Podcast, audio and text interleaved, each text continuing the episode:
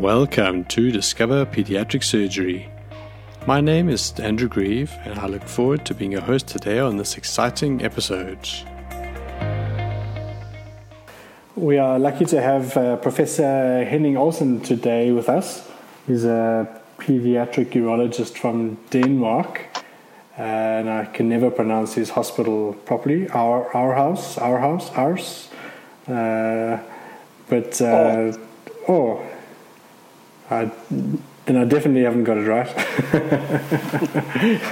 nope, gets it right.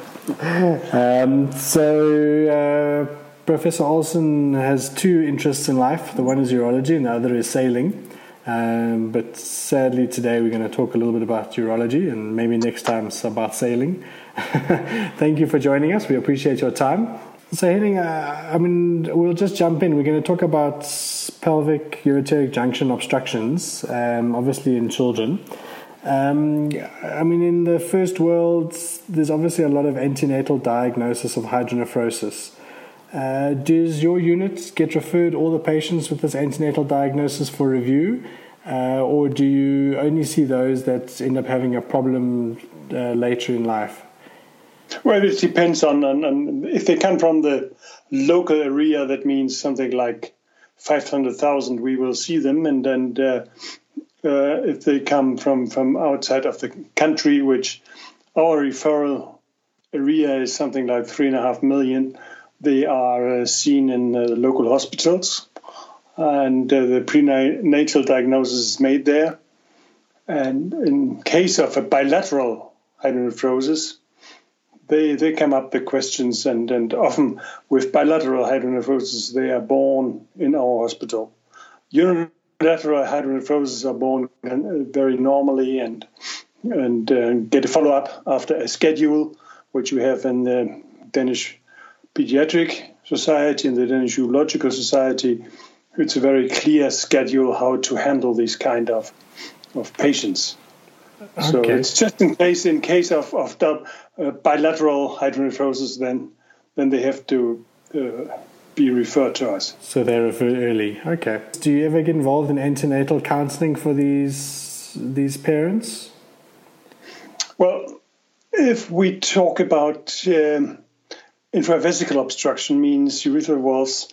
Um, we are involved, yes, because this has, in some cases, involves some some questions about continuing uh, the pregnancy and and, and, uh, and, the prognosis and what kind of surgery has to be done and what what's the prognosis after surgery and and what what in general the parents have a very little understanding of course uh, what the problem is. And then they need some some uh, discussion. Just to give us an idea, I mean, how many kids with hydronephrosis that's noted antenatal? How many of those kids eventually come to surgery?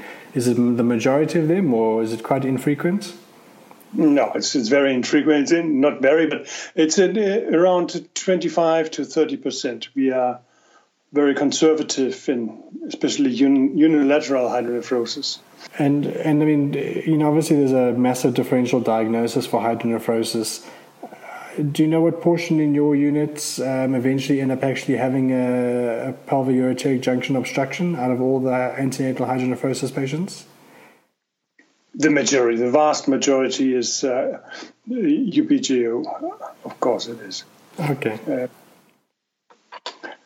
you see, reflux is uh, is the next common cause of a kind of hydronephrosis, but it's not so pronounced. But and if you get trained in a way of looking at the ultrasound, there are many, you know, the AP diameter and the calyces and, and anything else.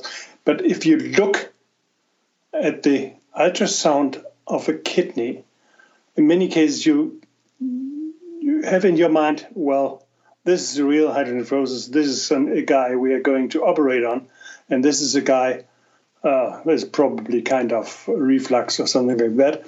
And this is very subjective and it's not objective at all, but it's uh, based on you know experience, and you cannot describe it. Mm-hmm. You see, if you see a patient with an appendicitis, um, you make up your mind in the very first moment when you see the patient. Uh, this is appendicitis. I'm going to I'm going to operate. Right. Isn't it true? Yes. You see, you, you get a feel for it, and then you start out making all you know the evaluation and and and, and check and, and and so on. But at the end, you will operate because you have seen it just in the very very first moment when you just open the door, hmm. look at the child, and then you know it. Okay, that's it. Isn't it right? Yes, no, you're right. You, it's uh, you, it's almost like an art. You get a feel for the for clinical it. view. but you cannot describe it. You cannot use it for, for studies. It's not. Uh, it's, it's not something you can use for anything. Just your personal, your personal, you know, experience. experience yeah, yeah. Um, Henning, what exactly is a pelvic junction obstruction? I mean, how does it develop? What, what, what's sort of the physics behind it? What's happening? Well, personally, I do not know what it is, and I do uh, know less while time is going. And I, I but it's in, in, in, in, principle a distortion of the normal architecture, of, and it's uh, it's fibrosis, dysplasia, something in between, and it's rather um, hypoplasia than an atrophy, and then it's it's it's a growth failure, and that's why because it's a growth failure. That's why only thirty percent need an operation because the child is growing, and in many many many cases this condition will resolve spontaneously by nature. Okay. Um, and then, how often do you see extrinsic causes of of PUJ obstructions? What what's an extrinsic? You mean something like a lower crossing vessel? Is this extrinsic? Uh, yeah, the, the, my, my, my question is um, how many normal children have an aberrant ex- crossing accessory vessel to the lower kidney pole? It's an embryological thing.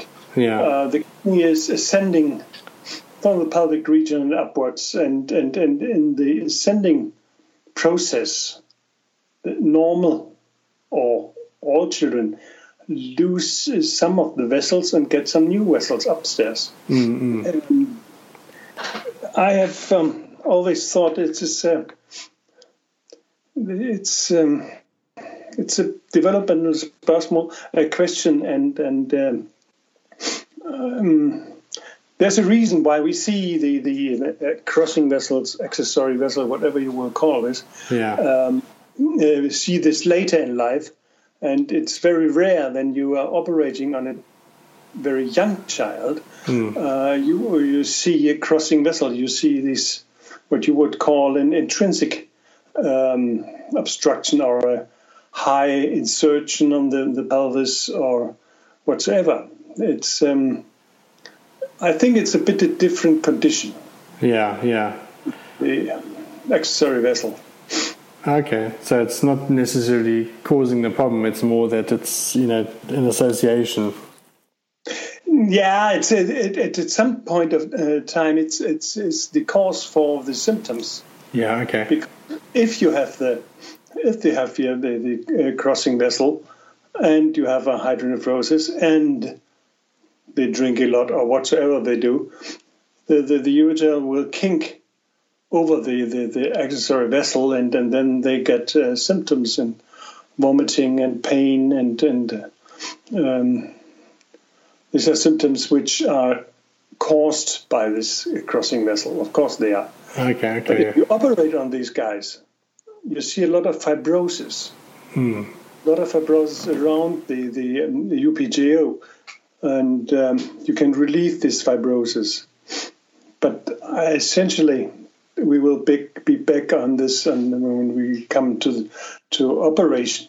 Um, um, how to operate these? Um, I think uh, when you operate on a hydronephrosis, you should always do a dismembered pyeloplasty. But we can get go back to this later. Yeah, we'll discuss a bit more in detail later. Yeah. I mean, you mentioned a little bit about some of the symptoms that these children present with.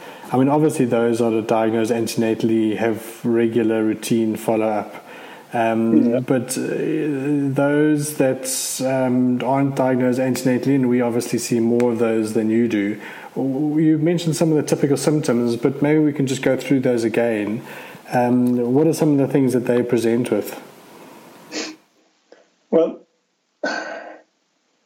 one thing um, an older nurse in our department has observed is that they start to thrive after you relieve the hydronephrosis in the newborns. Okay. And um, their bowel movements are changing. And um, something is happening. Because when you're born with a hydronephrosis, you do not know what pain is. Uh, because you are born, you, you're just developed with this pain if this is pain. Mm. What is pain? Pain is something you you find out when you are born and then perhaps before you're born, and it's something which is intermittent. But if you have constant pain, it's not a pain; it's just a condition. Yes. It's just life is. These poor children, they just uh, they live with this condition, and that's it. They they think life is like this. Okay, we have to find out. so, and uh, later in life, they get the symptoms. Typically, mm. the, the, crossing vessel, as, uh, as I mentioned, the, the, the, the vomiting and, and the pain. And this lasts for some of them half an hour, others of them two days, some of them avoiding uh, vomiting. And when they're vomiting, they lose a lot of, of uh, uh, uh fluid yeah. And um, losing a lot of fluid means reducing urine production. Reducing urine production resolves the problem of the kidney, and then then and then the the symptoms disappear. Okay. An essential difference between these two kinds of children is that that uh, many of the children with crossing vessels and intermittent symptoms have uh, nearly a normal differential function of their kidney, okay. while the young ones, they might, from the beginning, have a decreased differential function in, in, in their, uh, their kidney. Okay, well, that's quite an interesting fact, yeah. Do you, do you see a lot of urinary tract infections in these, this group of patients? No, no. Once in a while, the same as, as hematuria. The same is true for for stones. We see more and more, I think. Okay, the older ones, in older patients, yeah. Rarely in, in young mm. um, but but but you have to ask people about them from from the from Turkey or, or from the uh, Eastern Asia they have much more stones there, in, in, in even in, in hydronephrosis children. Yeah, yeah. we have. Okay. Yeah, I think there's some obviously some genetic predisposition as well. Yeah. Yeah, genetic uh, environment, and uh, you can speculate about what what's the reason is. Mm-hmm. Um, uh, do we see these more common in males versus females, uh, left versus right, or most of them bilateral? What, what's your experience uh, in your cohort of patients? Well, bilateral is about 15%, 10 15%, not more. And it's more in children, it's more on the left side. Um, both groups, I can say, and, and, and both male and females. Okay. Whether uh, there are more males in the, in the accessory vessels. Right. Vessel group we have, we have a database about these these guys, and and uh, it's obvious that the the uh, more males, fifty five percent males than females in the older group. Okay. So, yeah. All right. You mentioned that um, your kids with uh, antenatal diagnosis of hydronephrosis obviously have a regular screening program, and then they get referred to you only if there's problems. Um, what's some of your your investigations of kids with suspected uh, junction obstructions? What what what things do you guys look at? Well, if you have a unilateral hydronephrosis. You, we do it about seven to ten days after birth because the kidney function is not fully developed. It's not fully after six weeks, but we do it after seven to ten days to get some kidney function. And when when when they start drinking and, and voiding, okay. Um, if we have a case of bilateral, we do the ultrasound already prenatal diagnosed children. We, we do the ultrasound the day on of birth, uh, just to, to avoid that we are overlooking cases of uh, intravesical obstruction. Okay. That means the walls. Mm. Uh, but we will always repeat this study day seven. And then we will do, depending a bit on, on what we find, um, about uh, four weeks old, and then again at at uh, three months. Um, the nuclear studies are postponed always to four to six weeks due to the development of of the nephrons. Uh, it takes at least four weeks to get some some proper answer from the nuclear studies. Yeah. And um, so we, we wait for this time. And it depends, of course, how much is it. It's very rare that you think that you need to operate or do some relief uh, just after birth in a UPJO. Mm-hmm. It's very. I haven't seen this. Yes, I don't think so. Yeah. It's very. Okay. Can I, can I ask? I mean, there's you know initially when you know people started talking about doing antenatal ultrasounds in neonates for this condition, they used to always talk about the size of the pelvis, um, and you know, uh, did it have some bearing on surgery and outcomes and those things? And my impression is there's been a bit of a move away from that. Um, do you still find it important to see the size of the pelvis in these kids and these neonates? Well, we look mostly because of, of communication causes. We look most of, of all of the intrarenal anti, uh, anterior posterior diameter mm-hmm. of the pelvis. The the external part of the pelvis is so far n- not of interest. Right. Because this is just the nature's way of, of uh, defending the kidney against the against the uh, possible obstruction, while the intrarenal AP di- diameter has been shown that it is, has some significance on on the on the prognosis, and um, we use um, AP diameter of 12 millimeters when we call, call the case a hydronephrosis. Yes. Uh, the radiologists they call a hydronephrosis after an AP diameter of 10 millimeters. Both of us might be right, but but it has something to do with the follow up. In most cases, you don't have this question, but if you have a, an, an, an AP diameter of uh, seven millimeters, let's say seven millimeters, so we, we will make one ultrasound after four weeks and if this is true, still true, uh, we will not do any more. We will uh, we will not do a nuclear study. We will not, we just leave the child and that's it. Okay. Uh, so we will not make any further investigations. Mm-hmm. We okay. don't call this hydronephrosis. Okay, so it's more of a screening tool then. yeah. Um, we, I mean, we've been using MAG threes as our nuclear study. Are you using the same? Yeah. Um, yeah. Can you maybe just go through what some of the principles are behind the MAG three? What, what, are we looking for, and what makes it useful in PUJ obstruction? Yeah. The MAG three is a renography. It's it's a, it's um, it's both a renography and it's a scintigraphy. Uh, for us, the most important part of it is uh, the the the uh, scintigraphic part of the examination.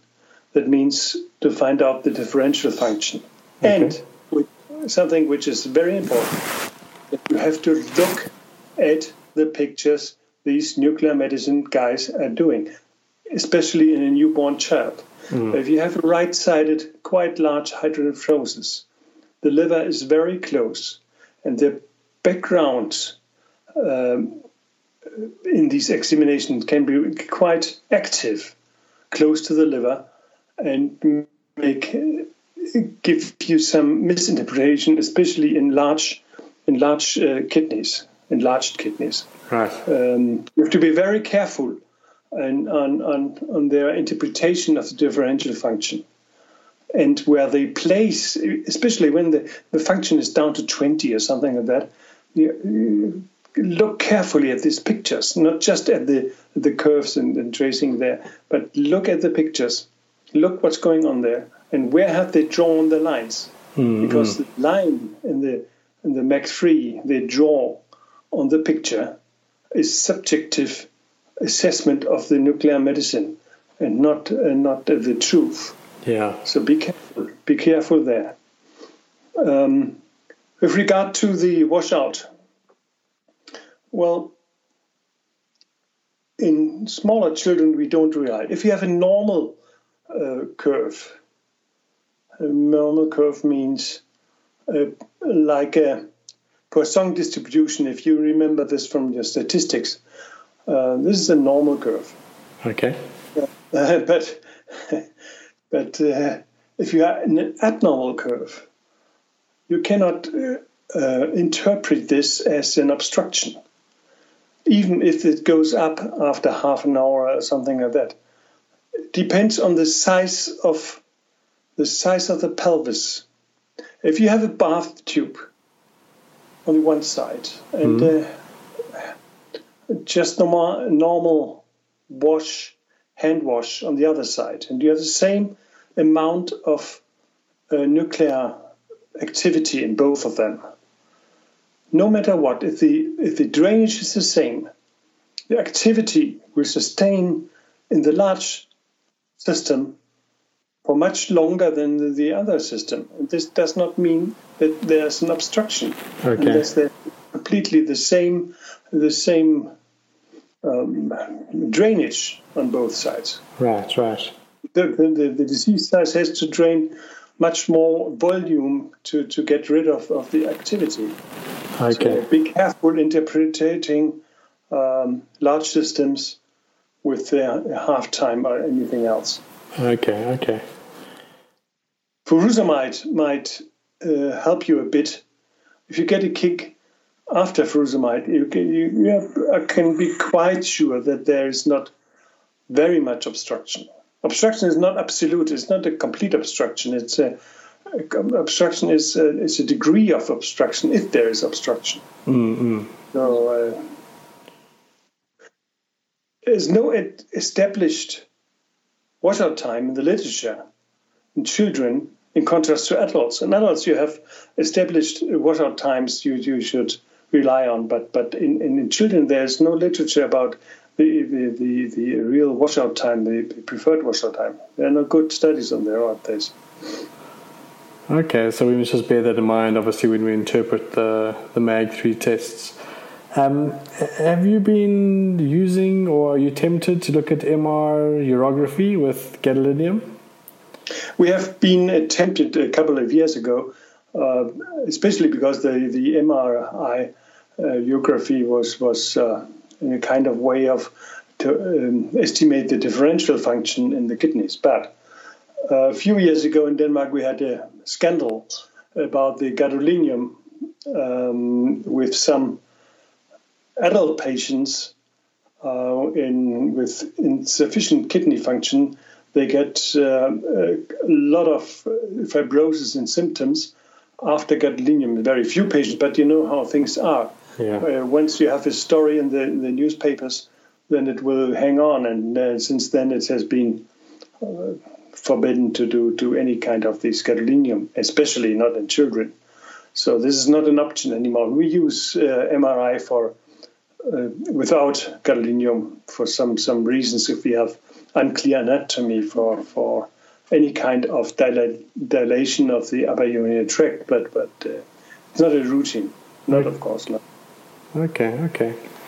Um, so, I mean, obviously, once we've made the diagnosis and we've done the um, the nuclear studies and those things, obviously, at some stage we need to decide whether we're either going to watch the patients or we're going to consider offering them surgery. Um, when do you make that distinction? What what kind of things are you looking at to make that decision?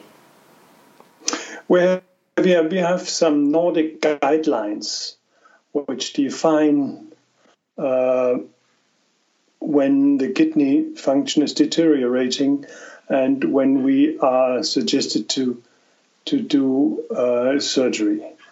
Um, we operate when the differential function on follow up uh, decreases more than 5%. Okay. Um, if there is a huge progress on ultrasound, and then you might uh, recall the studies from Great Ormond Street. If you have an AP diameter of uh, more than 35 to 50 in, in the intrarenal pelvis, then we find the indication. We discuss the indication for surgery. Right, yes. right. Um, and I mean, on your first MAG 3, if there's a, a, big difference in differential function between the two kidneys, um, would you consider it then, or would you still watch them to see what's happening? If this is an ongoing discussion, if you, uh, our limit for normal differential function is 40%. Hmm. Uh, in Copenhagen, it is 42%, and somewhere else might be something else. This is. Uh, yeah, it's not not really really clear where, where it should be done. But um, we follow always the children, and if you you are born with a differential function, you have a hydronephrosis born with a. Significant hydronephrosis means something like 20 millimeters in AP diameter, and then you get uh, come out at four six weeks with a differential function of let's say 38 percent yeah. we will not operate. We will operate if the follow up shows us that the differential function is decreasing. decreasing. This may be too late because a differential function of 38% may be a sign of we are losing some nephrons. Right. If you remember that the kidney is uh, normally working on, on 30% of its capacity. And if the differential function decreases, that is critical because then the child might, might be uh, in, in, the kidney might be in danger. Mm-hmm. This is an, ongoing question. And, and But on the other hand, you have children where nothing happens and, and the, the, the differential function may increase after this 38% to 42 but when you talk about differential function, you have to talk about the function of the contralateral kidney. Yes. Uh, it's a balance, and it's not the absolute number. Mm-hmm. It's always a balance. So uh, one has to be very careful in this interpretation of these differential functions, especially if you don't know the, the complete uh, uh kidney function. But it's very difficult to detect the precise total kidney function and the the potential of uh, of uh, the kidneys in a child. Yeah, absolutely. I mean, but and with that in mind, I mean, I mean, how do you approach kids with suspected bilateral uh, PUJ obstruction? Well, there we are, of course, much more aggressive. Uh, if we if we have the uh, bilateral hydronephrosis and the bilateral hydronephrosis is significant, we are very prone to, to do surgery. Mm-hmm. After a VCUG and after a complete, you know, follow uh, workout of, of the child. Yeah. Often yeah. with, with the cystoscopy and uh, all these things we normally not will do with a with a, with a hydronephrosis, a single hydronephrosis will not do any VCUG. If they have a, if the ultrasound guys are sure that there's no dilated dilated uh, ureter and, and, and problems with the bladder. Yeah, yeah. Okay. Um, so, I mean, you mentioned briefly, but what, what's your operation of choice for children with PUJ obstruction? It's a dismembering. The Anderson-Hynes procedure, in principle, yes. Uh, there are many other procedures which are kind of emergency procedures, but you never should rely on these Foley or XY plasties. I have tried it a couple of times I have paid for this. So don't do this. Don't do this. so it's, it's much safer just to resect the whole section. There, there are so many variations in, in the UPJ obstruction, uh, in UPJ junction obstruction. You, you see when you operate them. And um, if you think you can do, uh, sometimes you think you, you just release the fibrosis around and, and the kinking and uh, everything looks nice. Mm. Don't do this. Cut and dismember, and you're on the safe side. It's uh, my message from here. So okay. a couple of hundreds of these guys uh, dismember. Dismember, yeah. So, I mean, you were talking about obviously resecting the obstruction and doing a dismembered pyeloplasty. I didn't say anything about resecting the uh, but the dismembered pyeloplasty do not take a section of the the obstructed section out. Not necessarily, because uh, when you do a proper dismembered pyeloplasty, you go uh, distally for the uh, obstruction, mm-hmm. and then at least during the operation, don't resect it, because you can use this as a handle uh, when you are moving around with the ureter. Leave it on the ureter, this is the obstructed part, and use this as a handle when you are suturing and okay. doing your, your anastomosis. Okay. Otherwise, you will touch the ureter. Don't touch the ureter during operation. It just makes an edema of the mucosa and makes it much more difficult for you. Mm-hmm. So just just leave this thing. And I've learned this, this uh, uh, with a minimal invasive approach. Uh, just just leave it, and at the end, it's just something tissue that hangs around up there. You can cut it off, and if it's too much, and if it's just a bit small, small thing, then then you just leave it there. It's uh, doesn't matter anymore because okay. you you you are moving two healthy parts together, and that will work. Mm-hmm. Do you, do you taper the pelvis at all? Um, depends. Uh, depends on on the size of the pelvis, the place of insertion of the ureter into the pelvis. Mm-hmm. So sometimes I'm, I, I, I taper the, the, the, pelvis, but um, many times I just leave it as it is because this is plastic surgery. Right. It looks nice if you do it, but but it doesn't help anything. Yeah, yeah. But it's large. A large pelvis should be reduced, certainly. Okay. But but uh, an average hydronephrosis is not necessary. I don't think so, especially in small children, because the hydronephrosis, the, the, the external part of the dilated pelvis will uh, shrink. It will shrink at the moment when you dismember. Mm-hmm. We see this. It's, it's normal. It's, it's just disappearing. Yeah, and it's not under pressure anymore. If you have an old old lady with the, the, the hydronephrosis, you have to you have to reduce the pelvis because this is tissue which has been there for many many years. But but in small children, it will just retract. Okay. Um, do you routinely leave a, a, stent or a double J stent after your pyeloplasties? We routinely leave a stent, yes. Not a double J. Uh, in the beginning, we, we, we, in the beginning of the minimal invasive, we had always a double J, but um, we in the last ten years, I think we have used the blue stent, this uh, nephroureteric stent, mm. this very thin nephroureteric stent. Both kinds, the the double J and the nephroureteric stents, are prone to occlusion due to small blood clots. Yeah. The disadvantage, especially in smaller children and in children in general, is that if you have you have a double J, you have to remove it in general anesthesia. Yeah. Uh, while the, the blue stent can be replaced just by the general practitioner or somewhere.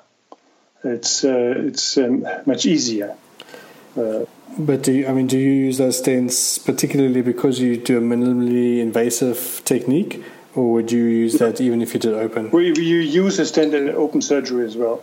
Okay. I know that, that, that, that many people, a lot of people, not many people, but some people leave, do not leave a stent at all in the small one at least, and um, well, I sleep better with a stent. How, yeah, no, no, sure. Uh, how long do you leave your stents in routinely then? A double J four weeks and uh, uh, the blue stent, the nephroureteric stent, for uh, seven to ten days. Okay, okay. Don't ask uh, about the evidence for this. There's no, no evidence. Okay. so um, I believe you guys have got a robot. Um, have you found this has improved your outcomes, or is it is it just a nice toy? Essentially, it's a nice toy, and, and it's uh, yeah, but, but don't don't be impressed. We have been doing robotic uh, pyeloplasties now for 18 years, I think. Oh wow! Okay. Uh, from the very very very beginning, it was was number our robot was number three in Europe, and uh, was very early. We got the, the robot because the cardiac surgeons at this time had the money to buy a robot, but they couldn't use it. Okay. Couldn't, they, they couldn't handle the heart, and then then the the cardiologists came with all their staff, and uh, so they they stopped to use the robot, and I just took the robot and put it in our department. and asked afterwards about the costs, which were awful. Yeah, awful. So okay, the robot is good for suturing. It's certainly good for suturing. The outcome is the same. Mm. The outcome with regard to older children is better because you don't make this quite large incision. My hands are quite large. If you uh, have to go in a, let's say, 13 year old boy um, going up there on the left side, my hands inside doing a, a, a doing a, a, dismembered pyeloplasty. This, this, requires some space. Yes, for my hands at least. If we are talking about these very small ones, below 12, 10 kilograms, robotics are feasible. You can see a lot of literature. It's feasible. It's feasible when you're a newborn. Mm. feasible the same as necessary. Yeah. As you know, the, the, the, the small ones, you just make a small muscle splitting incision, which is not more than three centimeters. And uh, you go down there, the kidney is very low. You just pick it up and do your dismembering, and that's it. So in small children, in, in, in infants, we make an open approach, and the older ones, above 10, 12 kilograms, we, we make the, the uh, the robotic approach. And the robotic because it's easier for me, uh, for us to do uh, the, the, the, suturing. Yeah, yeah. Not, uh, in the beginning, we made made all these uh, things. With, in the 90s, we made it with a laparoscopic approach, but it's so it's so difficult. yeah, yeah. Robotic is very easy. It's just, uh, it's it sounds so good, but it's very easy to do robotics. It's uh, it's just uh, suturing without instruments. So. Uh, yeah, and I suppose, as you said, the just the main is the limiting. There is no evidence that robotics improves the outcomes. Beside the, the fact that the incision is less and you have a shorter stay of uh, in hospital and and and, and, and, the pain is less and so on. Mm-hmm. The normal things that you have the minimal invasive surgery. But the outcome in terms of recurrence and and precision, I don't think is better. No. Okay. Can you maybe just uh, mention to us what are some of the complications related to the surgery for pyeloplasties? The complications are, of course, that you get restenosis, and uh, I think uh, restenosis is often caused by a leakage of the anastomosis. Okay. The reason why we use a stent. Um, we use the retroperitoneal access, even in the robot, which is a bit tricky. Um, because when you have finished your operation, the retroperitoneum, the space will disappear and keep around the anastomosis. While if you have a transperitoneal access, if you have a leakage, you get at least smaller leakage, you will get um, kind of paralysis of the bowels mm-hmm. uh, after operation due to the urine into the into the peritoneum. Um, other other complications are usually related to these stents, making occlusion and not working and, and, and things like that. Yeah. But other normally it's a, it's a quite quite safe operation. It's uh, bleeding is not an issue, not mm. at all. Mm. Infection is extremely rare. Um, uh, scarring, yes, but um, some kind of, of uh, let's say, wound infection. I don't. I have seen this, but but this is different, perhaps from your country. I don't know, but uh, this is uh, extremely rare. Yeah, yeah. Wound infection. It's not seen. Good. What what what what would be your take-home message for for people listening?